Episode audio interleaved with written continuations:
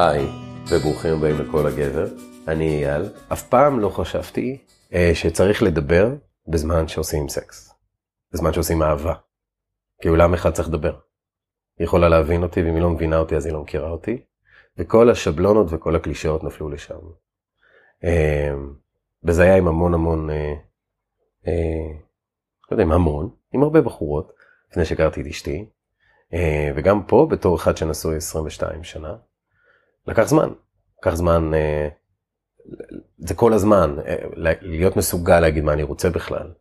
אה, כי אולי תגיד לי לא. אני חושב שהנושא הזה הוא כל כך טעון אצל כל כך הרבה גברים, וכאן המקום שאני רוצה להביא זה מקום של לחקור אותו. לחקור איך אפשר כן לשפר את התקשורת הזאת, האינטימית, בני זוג. ויש לי פה את שחר, אהלן שחר. אהלן. שחר ברלוביץ'. אני רוצה שתציג אתה את עצמך. אוקיי, אני שחר ברלוביץ' ואני עושה כל מיני דברים בחיים שלי. אוקיי. אחד הדברים שאני עושה זה מלמד תקשורת אינטימית. אוקיי.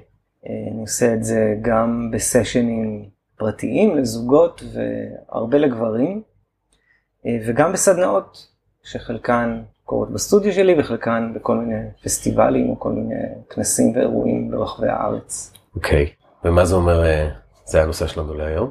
תקשורת אינטימית. כן. רגע, אם אני לא אצליח להוריד את הסאונד אחר כך, אז ההיס הזה, כן. זה בגלל המזגן שיש לנו פה, כי אחרת שנינו נמות תוך כדי דיבור על סקס. האינטרנט אומר שזה היום הכי חם. השנה. היום הכי חם, בסדר, אז יאללה. אז מגיע לנו מזגן. כן. מה זה תקשורת אינטימית? זה מאוד רחב.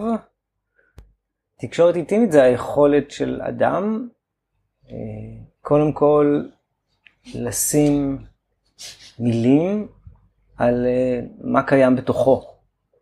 אוקיי. מה קיים בו כרגע? הוא רעב, הוא חרמן, הוא נבוך, הוא סקרן. מה זה? מה הקולות שנמצאים בתוכי? והיכולת uh, לתקשר את זה עם, עם, עם הפרטנרים הקרובים אליו. Um, אני חושב שאחד הבסיסים של תקשורת אינטימית זה היכולת להביא פגיעות. אם אני, הרבה פעמים שואלים אותי, מה זה אינטימיות? כן. זה מאוד רחב, בשביל אנשים זה, לא יודע, להסתכל בעיניים, להתחבק, לאהוב מישהו. להיות שם אחד בשביל השני. להיות שם. בשבילי הדבר ש... שנמצא שם כחוט השני, זה היכולת להביא פגיעות בפני בן אדם קרוב, ושהפגיעות הזאת יהיה לה מקום, תהיה לה נראות, תהיה לה הדהוד. וזה לא משנה אם זה גבר או אישה. לא. אוקיי. אבל נכון שכשאני אומר תקשורת אינטימית, רוב האנשים שמגיעים אליי, מגיעים אליי בקונטקסט של מיניות. כן. ואז בהכרח זה קשור למשיכה ואירוטיות עם בן אדם אחר, בין אם זה מול גבר או מול אישה. אני חושב על מישהו שנוסע עכשיו באוטו ושומע אותנו ואומר וואלה, כן, היא לא, היא לא רואה אותי. בכלל לדעת שהיא לא רואה אותו, זה חלק מהתקשורת.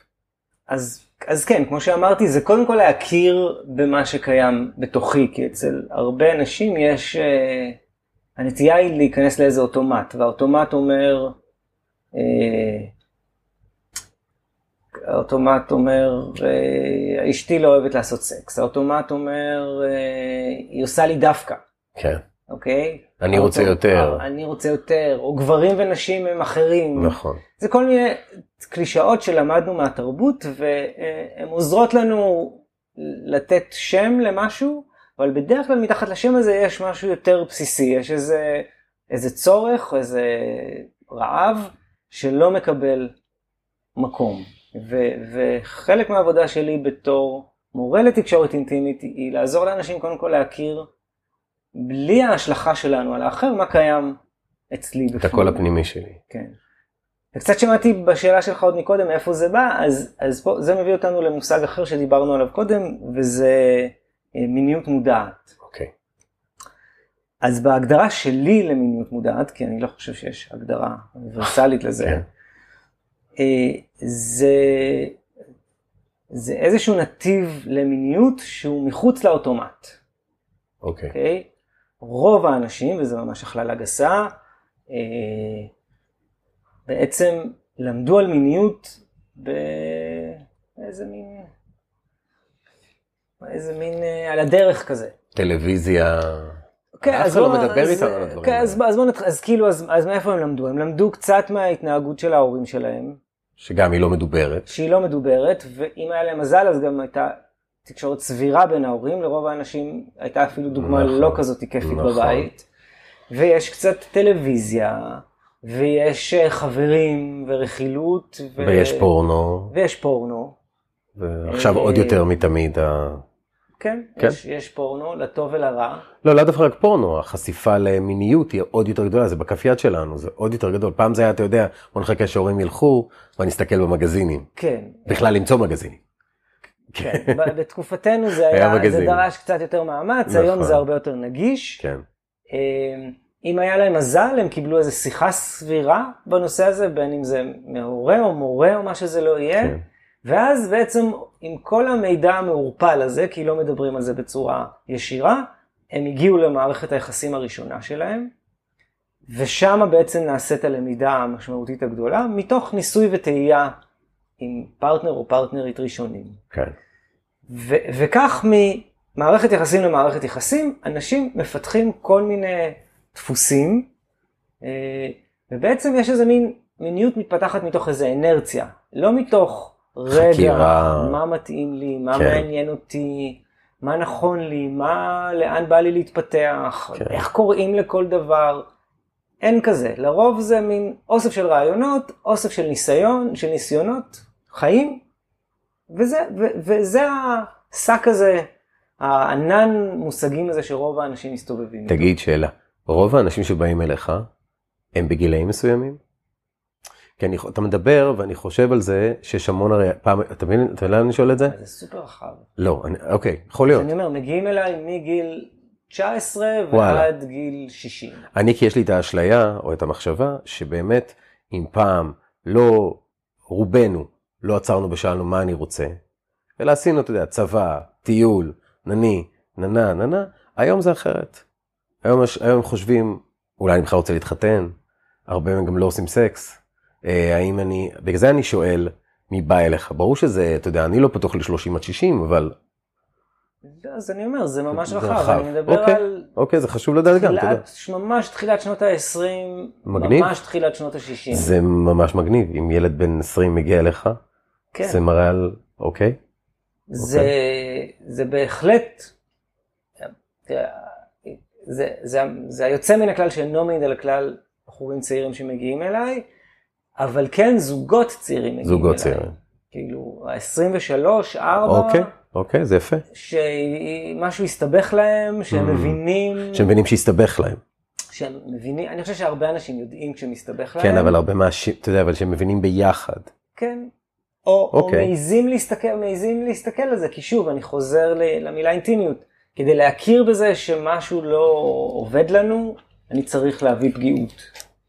כן. כדי להכיר בזה שהמיניות שלנו היא לא כיפית, או, או לא נעימה, או אפילו קשה, אני צריך להביא עכשיו פגיעות ו- ולקוות שהבן אדם השני לא ירמוס אותי כשאני מביא את הפגיעות. וזה הרבה אומץ. כן. אה, אז כן, זוגות צעירים ש, שמבינים שלא בא להם להיות במיניות הרדומה שהייתה להורים שלהם, שלא בא להם לעשות סקס רק כשהם שיכורים או מסטולים, והם Mm. רוצים לעשות איזה שינוי, מהמם. אז כן, מגיעים או אליי. באיזה פסטיבל, או איזה משהו שכאילו, אתה יודע, תמיד יש הרבה אה, זוגות שראיתי בפסטיבלים, ששם הם מאפשרים לעצמם. שולחים לאיזה פסטיבל. כן, אה, אבל דווקא, כי זה כאילו, אתה יודע, שם מותר. אני לא מדבר על עם אחרים, אני מדבר עם עצמם, כן. כזוג. אז תראה, מגיעים אליי לא מעט אנשים, מפסט... אנשים שפוגשים אותי בפסטיבלים. חלק מהיתרון בפסטיבלים, בעיקר הפסטיבלים היותר רחבים, שאין להם איזה נושא, זה שאתה יכול להגיע למשהו, והוא קצת כמו בופה של טעימות. אתה יכול אוקיי. להתנסות בקונטקט אימפרוביזציה, בפיסול בחמר ובטנטרה. ובטנט. ואז אה, זה לא, אוקיי, יש לנו בעיה, או בוא נלך ל, ל, לקורס במיניות, כי זה כבר קצת יכול להזיז כן, בנוחות כי את אתה- הפרטנר שלי. כי אתה אומר, ואז ישר עבר לי באמת זה, אני אחזור הביתה, אני אשמע את הפודקאסט הזה, אני אגיד, רגע, הוא אמר טנטרה, אני אגיד את זה לאשתי, או הפוך, יגידו, אה, אה, כן. תירגע, מה לא בסדר גם? מה, אנחנו לשנתי? מה, מה זה לא בסדר? ת, זה לא מתאים לנו, זה מתאים ל... כן, הנה יש הסיפורים הרבה, האלה. כן, יש הרבה דעות קדומות על, על מיניות, יש הרבה מבוכה ובושה. אה, והרבה מהעבודה שאני עושה עם אנשים שמגיעים אליי אה, לקליניקה, זה בודק עם מה הם גדלו. אוקיי. זאת אומרת, איזה מסרים אה, ישירים ועקיפים הם קיבלו בבית ובסביבה שבה הם גדלו לגבי מיניות. איך נראה מסר עקיף? אה, מסר עקיף, אה, אתה יודע, כשיש סצנת אה, סקס בטלוויזיה ומעבירים מיד ערוץ. Mm. הבת שלי תמיד אומרת לי, איזה מזל יש לי, תמיד כשאני רואה טלוויזיה, איך שאתה בא, יש סקס. כן. לפני שנייה, לא היה כלום. אתה הגעת, פתאום יש סקס. תראה שאני אלך? לא, אני רק מראה לך, אחר כך אל תגיד, את רואה סקס. זה היה עכשיו. מעולה, וזה זה נשמע כמו הדרך שלה לקבל ממך איזה אישור. נכון. לגבי מה, איך אתה עם זה שלפעמים היא חשופה לסקס. כן, או נגיד יש נשיקות, אז אומרת לי, אבא, תיזהר, כיסי כיסי. עכשיו, ברור ש... עכשיו, אני למדתי, אני לא הולך. אני לא עוצם את העיניים, אני לא זה, אני לא, כאילו, כי זה נראה לי לא בריא. אבל בסדר. כן, וגם, תשמע, וגם יש תיאוריה בצד אחד, Mm, שאומר- ומעשה, ברור. וזה גם, זה בסדר שגם תרגיש נבוך. נכון, אבל אם, אני פשוט אומר, גם, זה גם טוב להגיד את זה, שמעו חבר'ה, כן. זה מביך אותי, אני כן, לא... גם זה בסדר, זאת אומרת, כי אתה מדבר על מסרים לא מדוברים, אז זהו. גם להיראות קול כשבפנים אתה... כי הם מזהים את זה, רואים את זה. כן. אז, אז יש הרבה מסרים שאנחנו מקבלים, מפרסומות, מספרים, מה... כשהיינו קטנים אז אימא שלי הייתה יותר כאילו spicy, היא כאילו קנתה לי פוסטר של סמנטה פוקס. ואבא שלי לעומת זאת באתי עם איזה הדפסה מפוקסלת, שחור לבן מ strip poker, באתר שהיה לי, ואמר לי, מה זה? קח את זה מפה, לא רוצה לראות את זה. וזה, כן, ומה זה השאיר, באיזה תחושה זה השאיר אותך? קודם כל זה השאיר אותי בתחושה שהיה, אני, הגבר הזה שמה כרגע, אין לי פרטנר. אין לי פרטנר. לא. אני לא, וגם בגיל מסוים, אתה יודע, אני זוכר כילד, אמרתי לאמא שלי, אמא, אני צריך לעזוב אותך. כאילו, הייתי בן 13, אמרתי לה, אני לא יכול יותר להיות איתך ב... אבל, אבל בסדר. זה, זה, אני קצת, אתה יודע, לא להוציא אותו כשם רע וזה, אבל כגבר לגבר, לא היה... וזה קיים בהמון בתים, אין את הפרטנר, אתה יודע, הוא אבא שלי. גם ספציפית בקונטקסט של מיניות, יכול להיות נכון. שכדוגמה אישית הוא היה מדהים בדברים מסוימים, להיות, ויכול אבל- להיות שבקונטקסט של מיניות, מכיוון שהוא איתו לא דיברו. איתו, איתו אף. פעם, אז, אז הוא לא ידע איך לדבר איתך, וזה זה גרר כל מיני לופים של מבוכה נכון, ואשמה. ואז אתה יכול להעביר את זה קדימה לילדים שלך, והלאה והלאה והלאה. נכון. אוקיי, אז זה מסרים, טוב, ומסרים ברורים, זה מסרים ברורים לנו. אז אני חוזר לרעיון של מיניות מודעת, מיניות מודעת היא קודם כל להסתכל על מה הדברים שאני עושה בצורה אוטומטית, ועכשיו להתחיל לבחור בצורה מודעת מה מעניין אותי, ואיך אני ממלא את הצרכים, איך אני מבטא את האני המיני שלי בצורה שהיא מיטיבה. אוקיי. שכבר פה יש, מה זה מטיבה? מיטיבה איתי, מטיבה איתך. יכול להיות שזה יטיב איתי ולא יטיב עם בת זוג? חד משמעית כן. וואל. כן, וואי. לא, יכול להיות שיש שני אנשים והם חיים בזוגיות ולכל אחד יש מיטיב אופי אחר. אופי מיני אחר. אז מה עושים?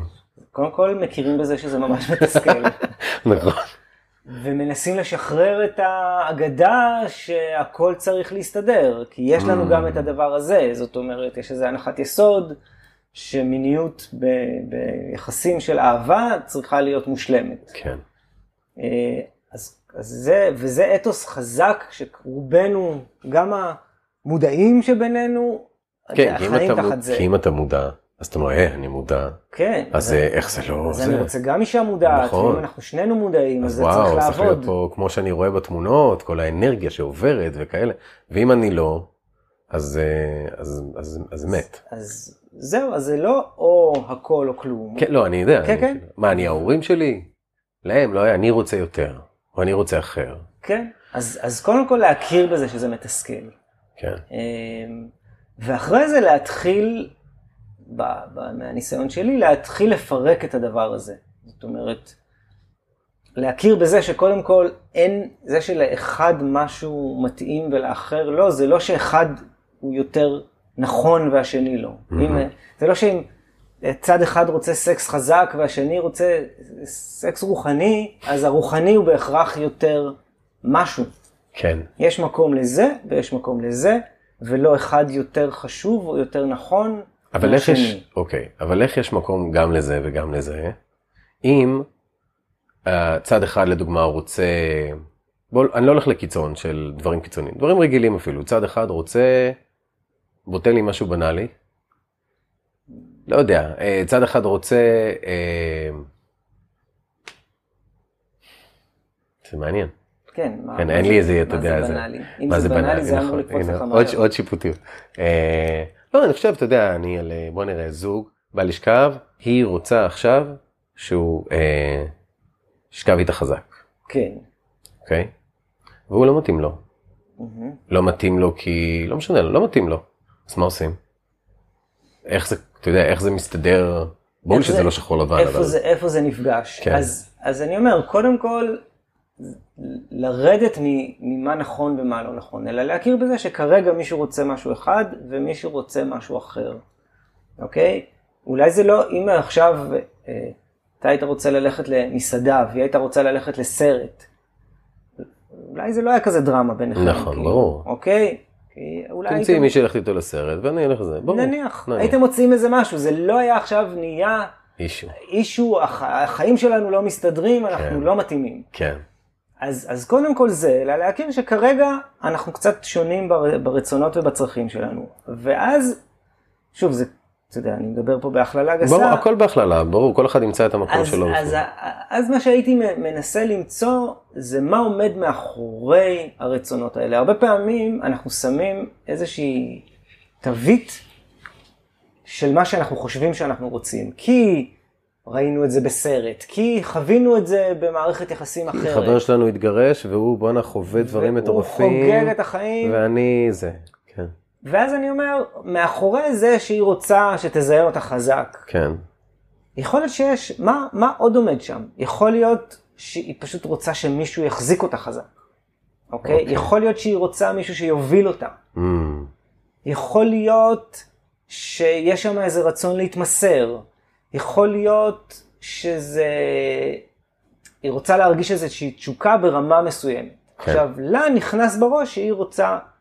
כי ככה זה כי נראה. כך- כי ככה זה נראה, כי ככה, כי זה הפ- הפעם האחרונה שהיא הפאטרן הרגישה שלה. את זה, אה. היה לה משהו כזה. בכלל אפילו יכול להיות שזה הרבה לפני הזוגיות נזכרת ממש, פתאום. ממש. ב- אוקיי, ואז אני אומר, אם, אם יש, אם הזוג הוא אמיץ, והוא באמת יכול רגע להכיר בזה שזה שני אנשים שונים, ולכל אחד יש את המקום שלו, אפשר להתחיל לפתוח את הרצון הספציפי הזה, ולראות איזה רצונות קטנים נמצאים מתחת לדבר הזה. והרבה פעמים, מתחת לדבר הזה יש רצון שפוגש את הבן אדם השני. Mm, כי אתה, תכלס כן, כי אתה אוהב את הבן אדם, אחרת זה לא סתם איזה משהו, אתה אוהב את הבן אדם, אתה רוצה להיות איתו, כן, וכרגע אתם לא נמצאים על אותה פלטפורמה, לא. ואתם רוצים להגיע למכנה משותף, והרבה פעמים בזוגות, על להגיע למכנה משותף, זה אחד הקשיים הכי גדולים, כי זה נכון. כמו מה, הוא צודק, אני צודקת, והפוך, זה נהיה מאבק של צודק צודקת. נכון. וזה, וזה מה שאמרתי קודם, זה לשחרר את הצודק, לשחרר את המה נכון, וואי, זה או קשה. מה מגיע לי. כן. כל הדברים האלה הם, הם, הם חסמים של תקשורת בהקשר הזה. כי הם, הם, הם רק מבצרים אותי בזה שאני חושב שמשהו מגיע לי, או, או נקרא לזה התקרבנות מסוימת מהמם. של משהו לא בסדר וזה נעשה מולי. אלא להגיד, אוקיי, יש עכשיו עוד בן אדם, יש לנו רצון להתחבר, כרגע הדרך של ההתחברות היא, היא אסטרטגיית ההתחברות של שנינו לא משיקה, כל אחד יש לו אסטרטגיה אחרת כן. לאיך שהוא היה רוצה להתחבר. כן, בוא נמצא מה הרצונות והצרכים האמיתיים מתחת לאסטרטגיה, ואולי שם נמצא משהו. אוקיי.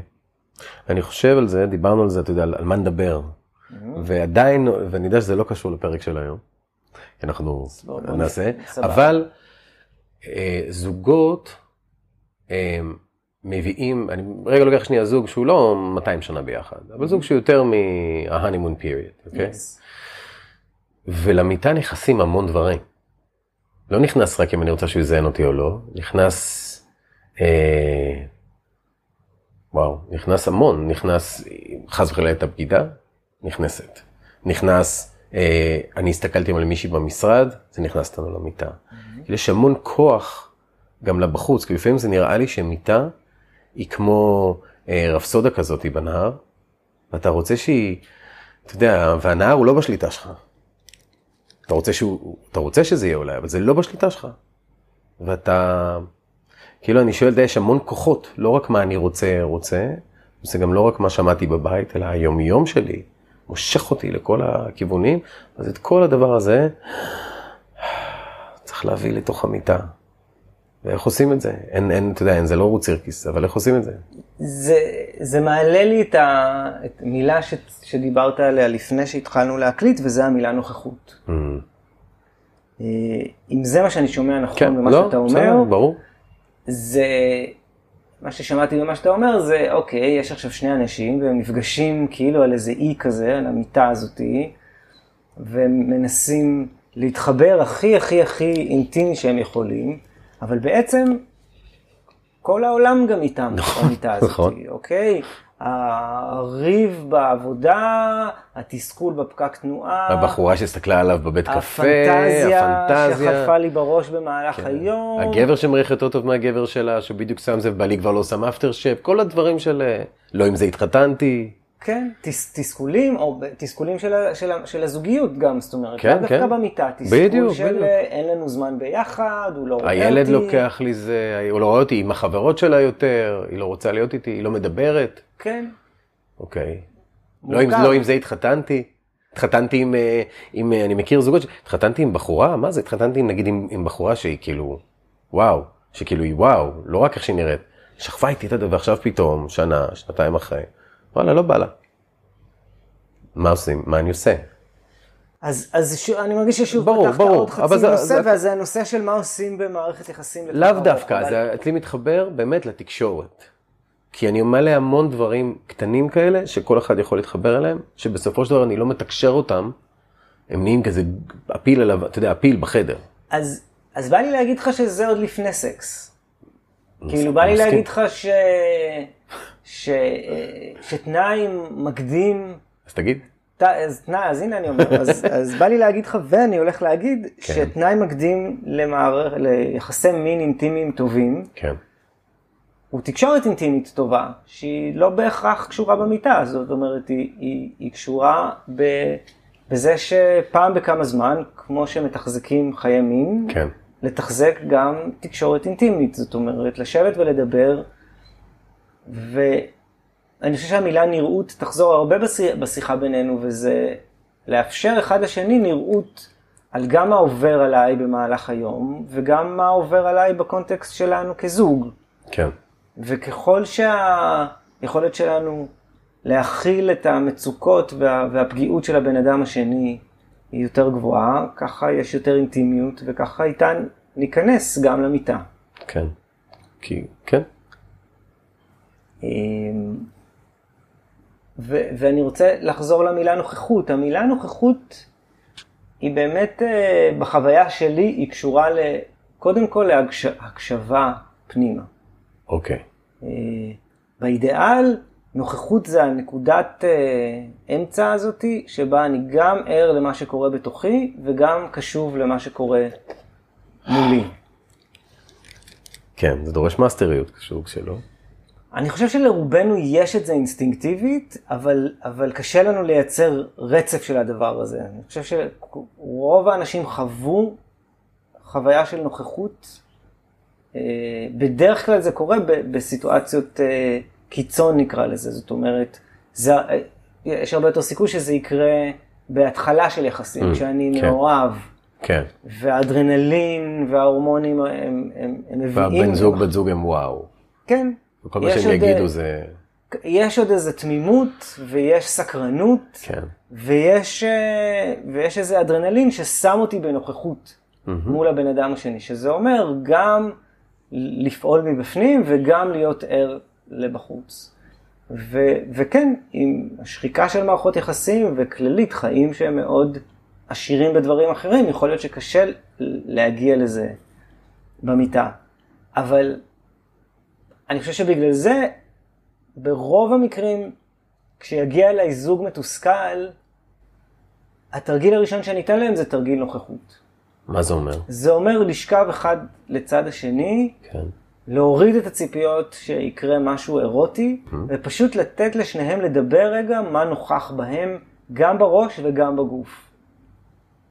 אוקיי. כי אני חושב שרוב האנשים קופצים ל- לרצות את הבן אדם השני, קופצים למה שהם חושבים שמצופה מהם מהסיטואציה, ואז יש נתק בין מה שהם עושים לבין החוויה הפנימית. וככל שהנתק הזה גדול יותר, ככה יש סיכוי שהם פחות ירצו לעשות סקס בפעם הבאה. אתה רואה, אה, נכון יש את הוויאגרה? אה, אז בהתחלה באמת זה היה לגברים שהם מתקשים. ובזמן, לא בזמן, בשנים האחרונות, זה בכלל לא, לא ויאגרה, יש המון דברים שחבר'ה צעירים, לפני שהם יוצאים לבלות, הם לוקחים את זה. כן. כשאני הייתי בן 20, מי חשב על זה בכלל? הם יוצאים לבלות, וכדי שכל הזמן הם יהיו מוכנים. כן. עצם הזה שאתה כל הזמן מוכן, אני סתם מסתכל על ציפייה, על איך זה אמור להיות. גם, כל הזמן אתה צריך להיות מוכן. כל הזמן את צריכה להיות רוצה. ואז זה יוצר עוד פעם נתק, אתה יודע, מה אני רוצה, מה את רוצה. אבל אם מדברים על דברים שלפעמים אין, אני לא חושב שהרבה זוגות חושבים שיש להם את המקום לדבר על דברים, לאינטימיות הזאת. לא, כי יש, יש איזושהי הנחת יסוד שאנחנו אמורים לקרוא לדעת. אחד את השני בטלפתיה. לי יש תיאוריה שהיא לא מבוססת על כלום, חוץ אוקיי. מהתיאוריה, מ- זה תיאוריה. חוץ נו. ממשהו שעולה לי בראש. אם עוד מישהו יסכים איתך זה כבר אה, מוכח. אז בוא נראה, אולי תסכים איתי. טוב.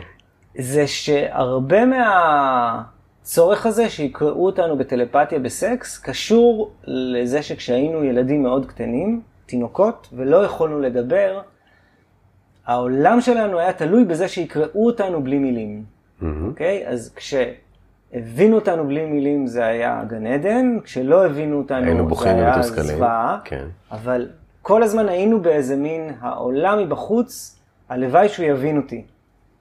ו, ומשהו במיניות, איכשהו מתחבר לנו לדבר הזה. יש, יש איזה מין כמיהה שפשוט יבינו איך לגעת בי ומה הצרכים הפנימיים שלי וינגנו עליי את המנגינה ש, ש, שרצה שלי. לי בראש. כן.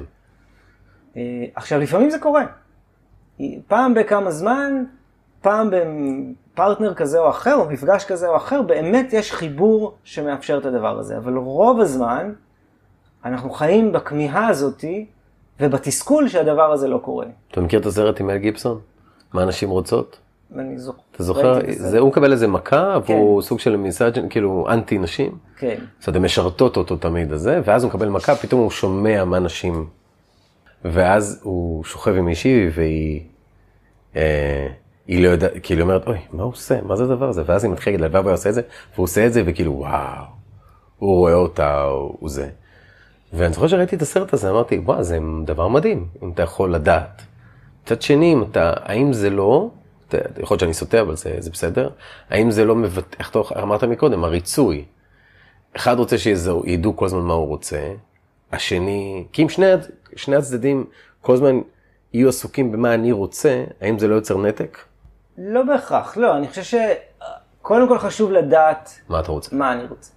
אוקיי. ואתה יכול גם להחליט שכרגע, אתה, אתה יכול גם שיהיו לך כמה רצונות, שרצון אחד יהיה אירוטי ספציפי עליי, ורצון אחר היא, הוא אירוטי לא פחות בלספק רצון של מישהו אחר. רצונות יכולים, אתה יכול לקבל, לחיות בחבילה של רצונות, אבל להיות ער, קודם כל, לקולות שקיימים שם. ועלית, דיברת על המילה ריצוי. אה, אני חושב שבגלל שאין תקשורת, אנחנו הרבה פעמים מרצים את הבן אדם השני אפילו בלי שהוא מבקש. רוצ, מבקש או אפילו רוצה שנרצה אותו. במובן הזה אנחנו הרבה פעמים, זה, וזה קורה הרבה בשיחות עם זוגות, שכשעושים רגע שיחת, ה- שיח, שיחה סופר פשוטה של מה הציפיות שלי מחיי המין שלנו. עכשיו, שיחה סופר פשוטה, באמת. חד כאילו, חתך. שיחת אה, מגזין נשים משנות ה-80, הכי כן. הכי הכי בסיסי. ואחרי שיחה כזאת אתה מרגיש כמו שני טון יורדים מהכתפיים של אה, האנשים. אוקיי. כי, כי הרבה פעמים אני נכנס לסקס ברצון ל- לרצות את הציפיות שלה, שזה השלכה שלי על מה הן הציפיות שלה. עכשיו, כשאני שומע בסוף מה באמת הציפיות שלה, אני אומר, וואו, אני בכלל לא ניסיתי ידעתי לטפס על איזה הר, כן, שאני המצאתי את ההר הזה, וואו. ועכשיו אני מנסה לטפס עליו. תן לי דוגמה. כמו, אה, לא יודע, כמות הפעמים שאנחנו אמורים לעשות סקס אה. בשבוע, אוקיי. אוקיי? כן. ברוב המקרים כשאתה יורד למספרים האמיתיים בין שני בני זוג, זה פחות ממה שלפחות אחד מהם השליך על מה שהשני מצפה. Hmm, מעניין. ב-90% מהמקרים. אה, גם התדירות, מה, מה הסקס, ה- מה, מה, מה עושים? מה הסקס המספק כממוצע Mm. בשבילי. כאילו, מה, כשאני נכנסת לסקס, מה, מה, הדבר, מה, על איזה משבצות אני עושה, צ'ק. צר, צר, איזה צ'קליסט צריך לעבור כדי שאני ארגיש שזה- שהיה לי סבבה. Hmm, ברגע שאתה עושה שיחה כזאת, לרוב אתה כאילו מגלה שדברים הרבה הרבה יותר פשוטים ונגישים לשני הצדדים, נגישים להם. כשכל אחד בונה, כאילו כל, הרבה פעמים אתה מנסה להתחרות במאהב הכי טוב שאתה חושב שהייתה לבת זוג שלך. hmm, ברור, ברור. אבל א', לא שאלת אותה אף פעם איך זה היה. כן, ו- וגם יכול להיות ש... ש... ש... אוקיי, פעם בכמה זמן איזה סקס אה, כזה, מהסרטים. סקס אה, מהסרטים זה מהמם, כן. אבל שברצף החיים מתאים גם כל מיני דברים אחרים. כן, יכול להיות שמה שהתאים לה או לא בגיל 20 ומשהו לא מתאים עכשיו בגיל 30, אפילו שנה אחרי כבר לא מתאים. או, או בסוף שבוע אחרי. יכול להיות. אז אנחנו לא עושים את השיחות האלה. אבל אנחנו כל הזמן בהשוואה הזאת. זה מתחבר לי גם להשוואה, אתה כן. יודע, אנחנו משווים לפרטנרים, משווים לעצמנו. נכון. אתמול, אה, אתמול גמרתי מהר, אז מה יהיה מחר, ופתאום, אני וואו, החזקתי הרבה זמן, האם בכלל רוצה שתחזיק הרבה זמן? גם ה... אתה יודע, המון, עובר לי בראש, נגיד, אני אישית עליי, המון זמן חשבתי שפורפליי זה לא סקס. שפורפליי זה, בגלל זה קוראים לו פורפליי, כאילו משחק מקדים, מהמם. כי המילה אפילו משחק מקדים לדבר האמיתי. כן. ו, ולעשות לפני, זה מגניב, זה יכול להיות אחלה, הרבה פעמים גם נשים הרי גומרות בכלל לא מחדירה, מהמם. אה, אבל המקרה, ואז פתאום, אם אין חדירה זה לא סקס. אם אין חדירה זה לא סקס. אז, אז מי אני? אז אני גבר? אז מי אני? אז כן. ואולי אז- גבר אחר היה פה עכשיו, אתה יודע, רץ קילומטרים, הוא גבר, ואני- או הפוך, או אישה אמורה, אתה יודע, מפורנו בכלל, אמורה לעשות המון דברים, מה זה, למה היא לא עושה אותם? כן, ואם, יכול להיות שהתמזמזנו מלא מלא מלא במהלך השבוע, אבל לא הייתה חדירה, אז בעצם לא עשינו סקס, אז אולי יש לנו בעיה, כי לא עשינו יש לנו סקס. בעיה, נכון, זה לא היה למרות אינטימי. שכאילו התמזמזנו שלושה ערבים בשבוע, כאילו, והיה ממש כיף. כן. כי זה, אתה יודע, גם אצלי גם מצחיק, אצלי אישית, זה מתחבר ל... כמו שאמרת, על דברים לא מודעים, אני חושב שזה מתחבר לזקנה. אוקיי, כי למי שלא רואה בפודקאסט, אז מבטו של אה, שחר ככה מעופל. אה, זקנה זה אומר כאילו, כאילו מה, אני ההורים שלי? אני צעיר, אני רוצה סקס. כן. ואם לא שוכבים, אז מה זה אומר עליי? אז כאילו, אז זהו, זה כמו לקרוא עיתון וללכת לישון? רק בשביל ההבהרה, כן. אם התמזמזת עם הבת זוג שלך ולא הייתה חדירה, אתה כמו ההורים שלך? לא, אבל אם נגיד לא עושים סקס, כן. אז סתם, זה, זה, זה לא כל הזמן שעובר לי בראש כמובן, אבל זה גם, אני פתאום קולט מה שאתה אומר, את ההתניות האלה בתור בית. שכאילו, מה זה שני פרטנרים, שני שותפים לדירה? כן, מה, אנחנו רק חברים טובים שחולקים טובים? חיים? כן, מה, אז מה, אז יש לנו ילדים, או אין לנו, לא משנה, ילדים, ילדים. מה, אני שותף? זה, זה גם הרבה פעמים, אני חושב, כגבר, כל הגבר, אתה מקבל ולידציה לגבריות שלך, מהדברים שאתה מסוגל או לא מסוגל לעשות. כן. ואם אתה לא באמת מתקשר אותם, אז איך אתה בכלל יודע מה היא רוצה, שאתה תעשה בכלל. וגם אז, גם אם היא רוצה את זה, אז מה?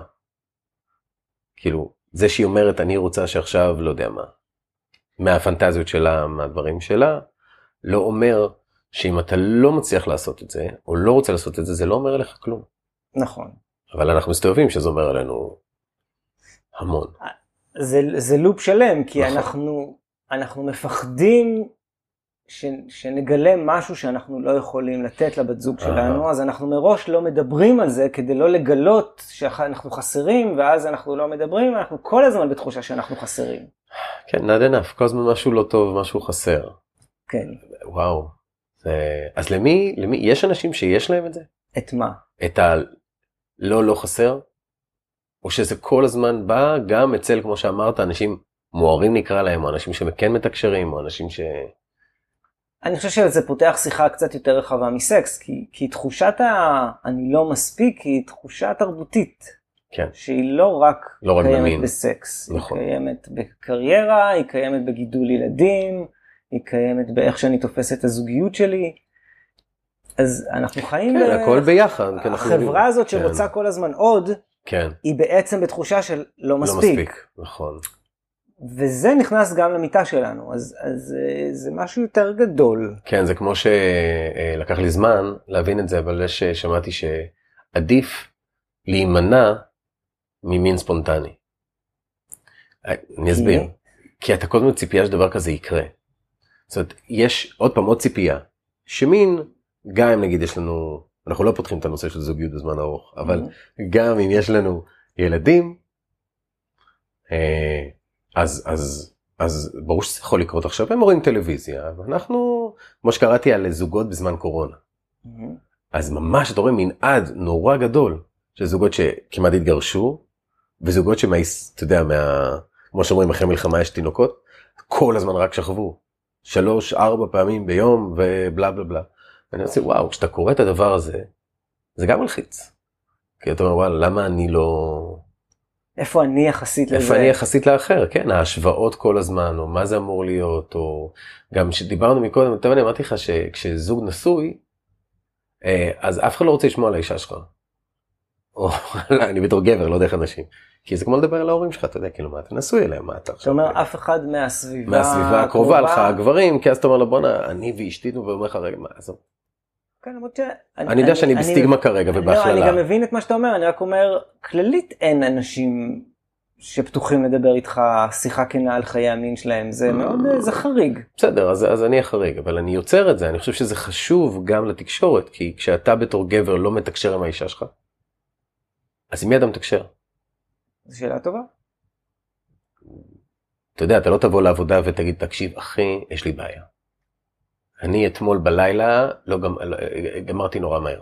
אף אחד לא יעשה את זה. מגדרית מאוד קשה לנו להכיר בזה שיש לנו בעיה. ועל אחת כמה וכמה בעיה שקשורה למיניות שלנו. וזה לא משנה בין כמה אתה, נכון? לא. מדהים. לא. אני מדהים. מקווה שתוך דור שניים זה ישתנה וזה כן יהיה משנה בין כמה אני, יכול להיות שצעירים יותר ירגישו יותר חופשי, אבל כן. בינתיים בחתך שאני פוגש זה מאוד קשה להכיר בזה שיש שם תסכול או קושי. תגיד, חלק מציפיות כן, וחלק מ, אה, מתקשורת, אה, זה גם נושא בפני עצמו. טוב, כל דבר, נש- חבל, תכניס לזה כוכבית, כל זה נושא בפני עצמו. יאללה, לדבר בזמן סקס. כן. תקשורת כזאת בזמן אני, סקס. אני מאוד בעד לדבר בזמן סקס. גם אני. מה זה אומר? קודם כל זה במובן הכי. פשטני זה להכניס מילים ל... למעשה האהבה.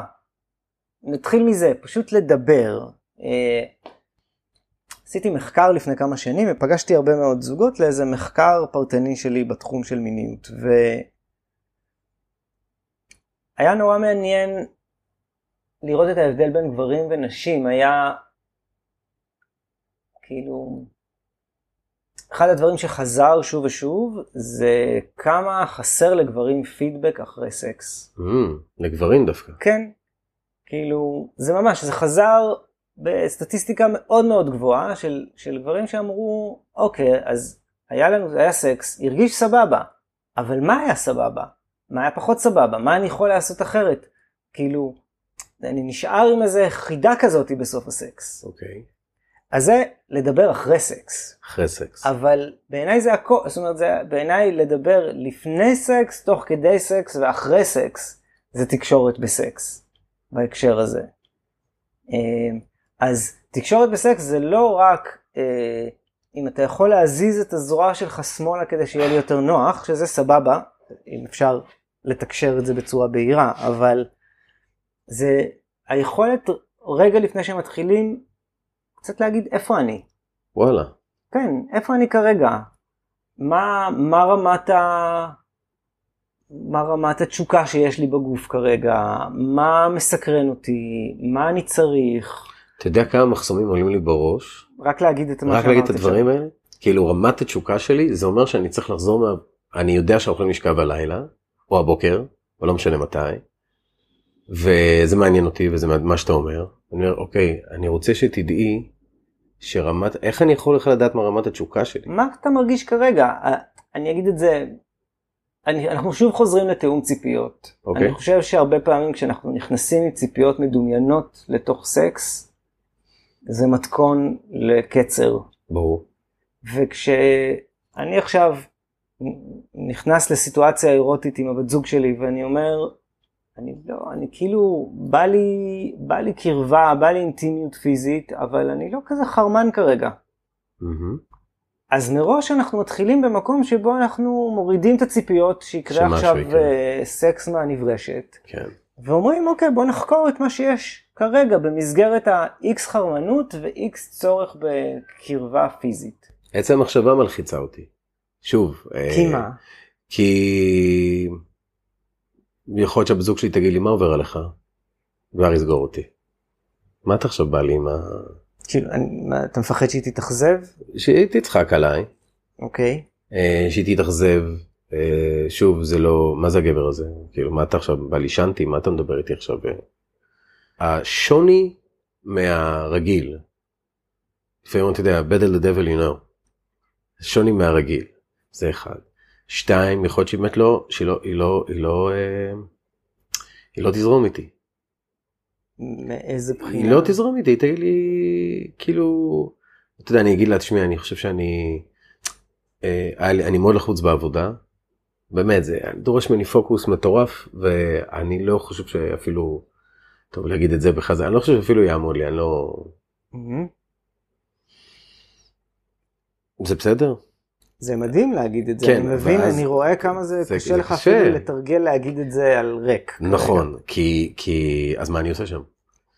שוב, זה, שוב, זה ציפייה על ציפייה, אז אני כן. גבר, התפקיד שלי עכשיו לחדור, והיא יכולה גם להגיד לי, שטויות, לא זה, אבל אני בפנים, יש לי את הסיפורים שלי. אז גם את זה הייתי אומר, אתה מבין? גם הייתי אומר, הייתי אומר, בא לי אינטימיות, אבל כרגע אני לא מאוד חרמן, וגם אני כרגע שופט את עצמי על זה שאני מאכזב אותך, ועל זה שאולי אני לא, לא, לא, לא מספיק גבר ולא לא יכול לספק אותך. כן, עצם, ה, עצם המילים האלה, ואני מבין כמה זה קשה להגיד אותם, כן, זה קשה, וגם לא משנה בין כמה אתה.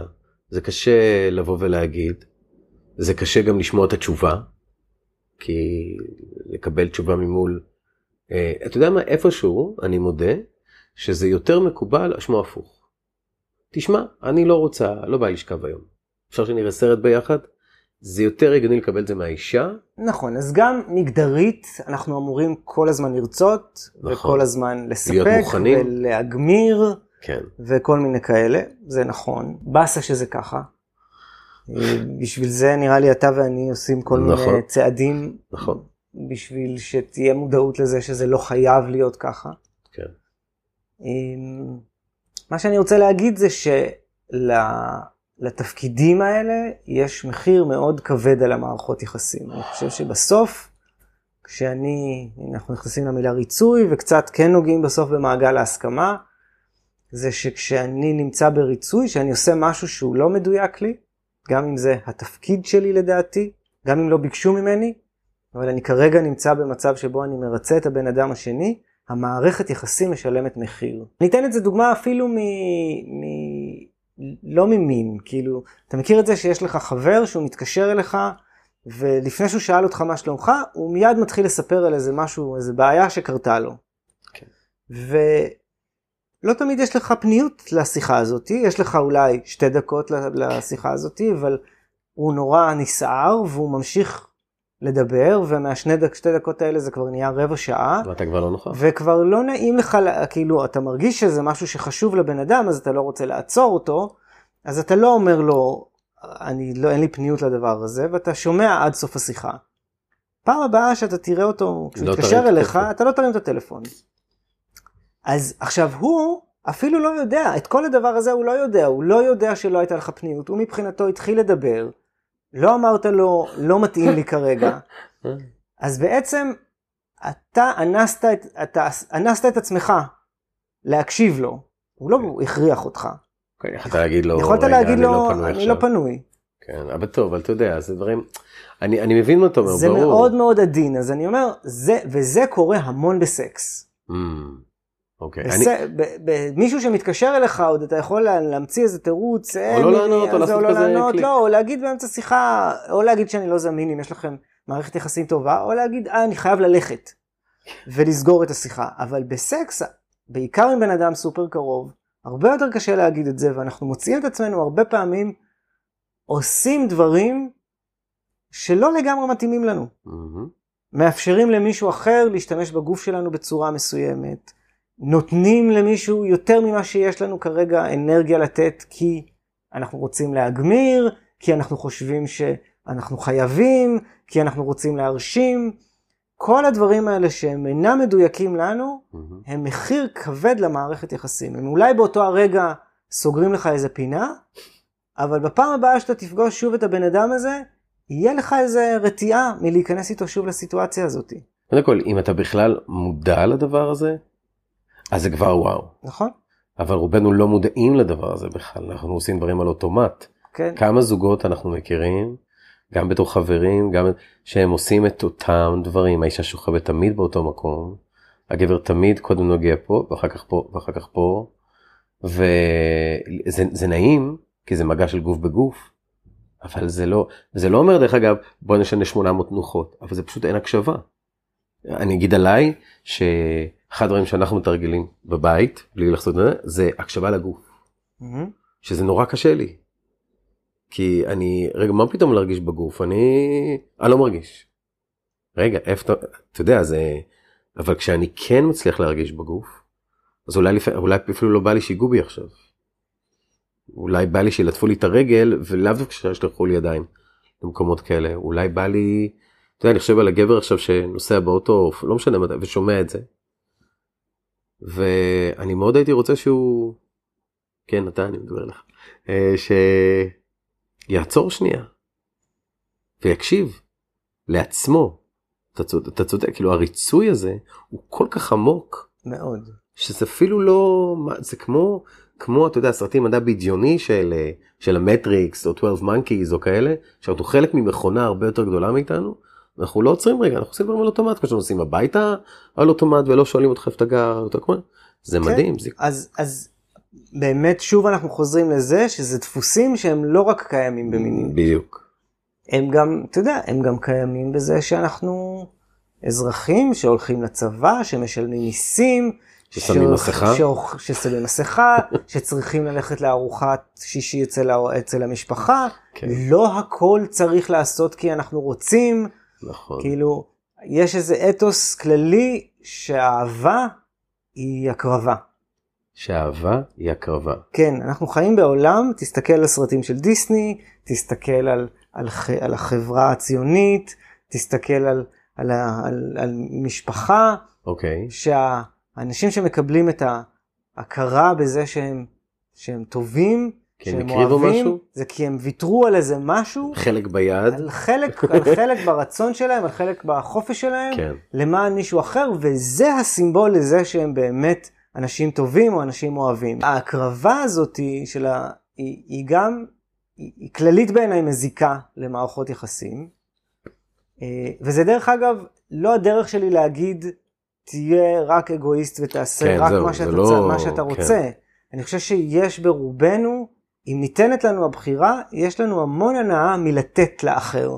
יש המון סיפוק ומשמעות זה שאנחנו מאוד אגואיסטי מקבלים. דרך אגב, זה מאוד, אה, זה. סבבה, זה מאוד אגואיסטי. אנחנו יכולים להיות מאוד אגואיסטים בנתינה שלנו, מהמם. אבל כל עוד הנתינה שלנו היא מבחירה, כשהנתינה שלנו היא אינה מבחירה, היא מתוך איזה ריצוי, בין אם ריצוי של הפרטנרית שלנו, או ריצוי של הבוס של שלנו. הבוס שלנו, או ריצוי של משהו שאנחנו חושבים שהפרטנרית שלנו Mm. רוצה, כן. שם נוצר איזה פער בין מי שאני לבין מה שאני עושה, והמח... ו- והפער הזה, הוא, יש לו מחיר מאוד כבד על מערכות יחסים. כאילו, זה, זה המקומות שבהם האמון, אנחנו מפסיקים להאמין, אנחנו נהיים ציניים, אנחנו מפסיקים Mm. להאמין ב- ב- ביכולת של היחסים להכיל את הקרבה. אתה יכול להיות מנכ"ל של איזה חברה, אני רגל סטיגמה, אחי, זה, ואתה בא הביתה ווואלה, אתה לא מצליח לגרום לאשתך, לא עומד לך, ואתה לא אומר, "Hmm, אבל במאזן היה לי מעולה. לא, אתה עכשיו מרגיש כלום.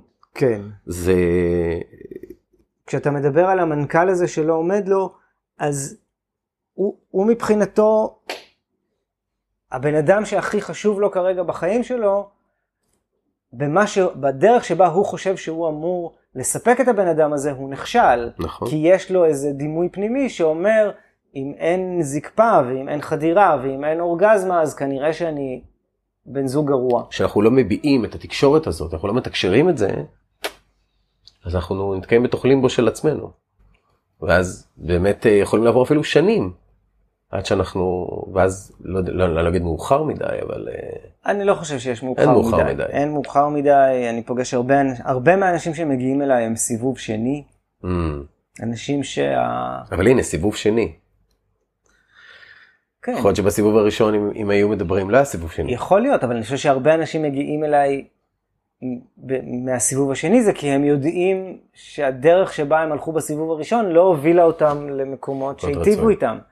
ואז הם אומרים, טוב, אני לא אחזור על הטעויות האלה שוב. כן, או הרבה פעמים בסיבוב שני אתה אומר, טוב, עכשיו אני הרפתקן. עכשיו אני אנסה דברים שלא ניסיתי קודם. שזה בסדר, זה בסדר, אני רק... ששוב, זה עוד דרך להגיד, לא נתתי מקום לחלקים משמעותיים בעצמי, במערכת יחסים הקודמת, וזה לא הוביל למקומות טובים. שמע, ו- כי זה לא- מפחיד.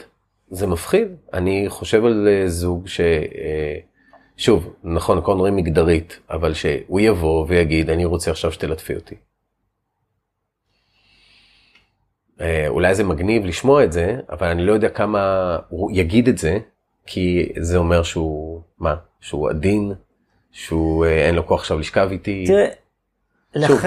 לכן אני, אני עושה את מה שאני עושה, אני, אני חושב שבהקשר של מין ומיניות ואינטימיות פיזית, מאוד קשה לשבור דפוסים לבד. Mm, אה, זה מהר מאוד מסתבך. כן, כי אתם, כי אתם אחד בתוך השני. מהר מאוד ההשלכה שלו מושלכת על ההשלכה שלה, ומהר מאוד אנשים עשויים להיעלב, מהר מאוד חצים של ביקורת יכולים להפנות אחד. אנחנו פה כדי לפתוח דלתות. לדברים חדשים. ולכן אני, אני, ההמלצה שלי היא, היא למי שיכול כן ללכת לאיזשהו ליווי בנושא הזה, אבל זה גם הסיבה שאני מאוד מאוד אוהב סדנאות. אני מאוד אוהב סדנאות שקשורות באינטימיות פיזית, גם כמשתתף כן. וגם כמעביר. ואינטימית פיזית לאו דווקא חייבת להיות בעירום, נכון? ממש לא, היא יכולה להיות גם בלי מגע. Mm. מה זה אינטימית פיזית בלי מגע? פשוט ל- לנשום באחד ל- לצד השני. זה שזה לא הבן זוג שלך? תלוי לאיזה סדנה אתה- אתה לא, הולך. אני אומר בוא נדבר על זוג, אתה- רגע, כי זה חשוב, כי גם זוג לא מוצא את עצמו במשך היום, סתם יושב אחד על השני ונושם. אני אומר ככה, ב... אני מדבר על, ה... על הכי פשוט, אוקיי? זוג שרוצה ללכת לסדנה לחיזוק האינטימיות שלו ולתרגל רק אחד עם השני, אוקיי. אוקיי? כי מעבר לזה יש, יש עוד הרבה אפשרויות, אבל אני ברור. מדבר על הדבר הכי הכי בסיסי. אחד הדברים הכי מקסימים ב... בסדנה זה שלכמה זמן יש מישהו שמדריך אתכם לעשות משהו שהוא מחוץ לאזור הנוחות הרגיל שלכם, שמחזיק אתכם. שמחזיק לכם מרחב ומכוון אתכם. עכשיו, מה הקסם של זה? אם זה לא הולך, אם לא היה משהו מעניין, אז, אז זה אשמתו. אז המדריך היה סתם, הוא היה לא מספיק טוב, לא כן. יודע, הקהל היה מאפן. אוקיי. ואם זה הלך מעולה, אז איזה כיף, איזה חיבור מעולה יש בינינו. כן. כי יש משהו, אני מכיר את זה גם מהחיים האישיים שלי ו- וגם לפגוש הרבה זוגות, זה מאוד קשה לשבור דפוסים אינטימיים וזה מאוד קשה לשבור דפוסים במיטה, כי לרובנו אין את ה, בכלל את האוצר מילים להתחיל לדבר את מה שקורה בתוכנו. כן. והיתרון בהדרכה חיצונית זה שעכשיו לכמה זמן אנחנו בוחרים להיסחף. משחררים את ההגה ונותנים למישהו אחר להוביל. כן.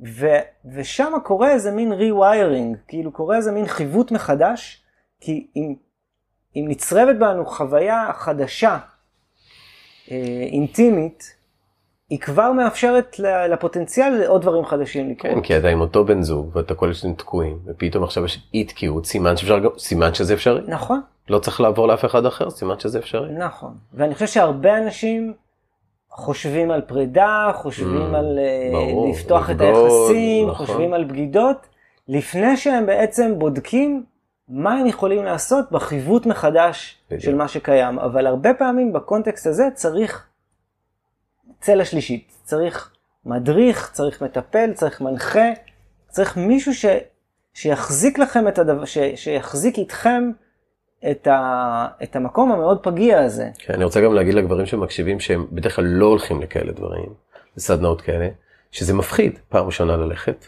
כן. ברור, אבל זה לא אומר עליכם כלום. זה לא אומר שאתם, אני איתך הייתי פעם, היינו פעם בסדנה, וכשהגענו, אז כולם היו נראים לי מכוערים, זקנים, שמנים, סוטים. וכשיצאנו, סוטים, כשיצאנו כולם היו יפים, מחוברים, מחוברים, זה מדהים. כן. אבל, ולמה זה? כי אנשים שם לאט לאט קלפו את השכבות שלהם, הנפשיות, ואפשרו לעצמם פשוט באמת להיות. עכשיו זה נורא קשה באמת להיות ביום יום. יש לך את טרדות היום יום, אתה בא הביתה, אתה לא תולה את החליפה, אתה יודע, אתה, אתה בא עם הצהרות, אז נורא נחמד, תעשה קצת תהליך, תשאיר אותם בחוץ. אתה בא לאישה שלך, שהיא, לא יודע, אם יש לכם ילדים, אז היא, אתה, והם קטנים, אז אתה עסוקה בחיתולים, או אם היא לא, אז היא עם החברות שלה, או מחכה, ווואלה, היא לא מחכה לך עכשיו במיטה. ואתה גם לא מחכה, איך אני ישר חושב עליה? אני, אני בא הביתה, כן. אין לי אנרגיה מינית עכשיו. ואם היא רוצה, אז מה אני אעשה? אני כבר בלחץ לקראת הערב, כן, טוב, אז אני אשתה. משהו... אתה כבר מאכזב. נכון, עוד זה- לא התחלתם כלום, אתה אתה כבר מאכזב. ברור, זה כמו שאם קורה לה משהו, אז אני ישר בא לתקן, כי אני עשיתי את הבעיה. אתה כבר אומר, וואו, זה פשוט אה, מדהים כמה, בגלל שאנחנו לא מתקשרים, כאילו גם אם נגיד אני מאכזב, אני בא איתי אומר לה, תקשיבי, אני... כן, אני מרגיש שאני מאכזב אותך. כן, יכול להיות שתגיד לי, מה פתאום? יכול להיות שתגיד לך, אתה יודע מה? נכון, כן, אתה מאכזב אותי. כן, אז תגידי לי על מה. ואולי זה בכלל משהו אחר. בדיוק. אולי זה כי אתמול לא אכפת לך ממני והלכת, זה לא קשור לסקס. וגם יכול להיות שהיא התאכזבה, כי, בלי קשר למשהו שעשית, היא התאכזבה כי היה לה ציפ, ציפייה לא, לא רציונלית על, על הסיטואציה. אבל- יכול להיות שהיא עכשיו רצתה לגמור ואתה גמרת לפניה, ומה היא תעש- נכון, היא יכולה לקחת דברים, אבל היא רוצה אותך, כן. ואתה כבר זהו, לא, לא יכול. אבל גם פה אני רוצה שנייה לפרק את מה שאמרת, הרבה פעמים זה שהיא רוצה לגמור ואתה גמרת לפניה, זה לא בהכרח תסכול, ש... זה לא בהכרח תסכול שאתה גמרת והיא לא גמרה, אלא הרבה פעמים בתוך מעשה האהבה, אחרי שגבר גומר, יש איזו נסיגה פנימית שקורית אצלו. כן. ואז היא חוותה נטישה. Mm, היא- הייתם ביחד, היה איזה משהו, איזה גל שזה, שגלשתם עליו ביחד, ועם כל זה שאני בטוח שגם יש בה איזה משהו נורא גאה ומסופק מזה שאתה יצאת מסופק, כן. היא גם, להרבה פעמים היא מרגישה שנטשת. כן, ואז יש תסכול, ויש כעס. כי הוא גם לא מדובר. כי הוא גם לא מדובר. ואז אולי בסוף זה נרשם ב...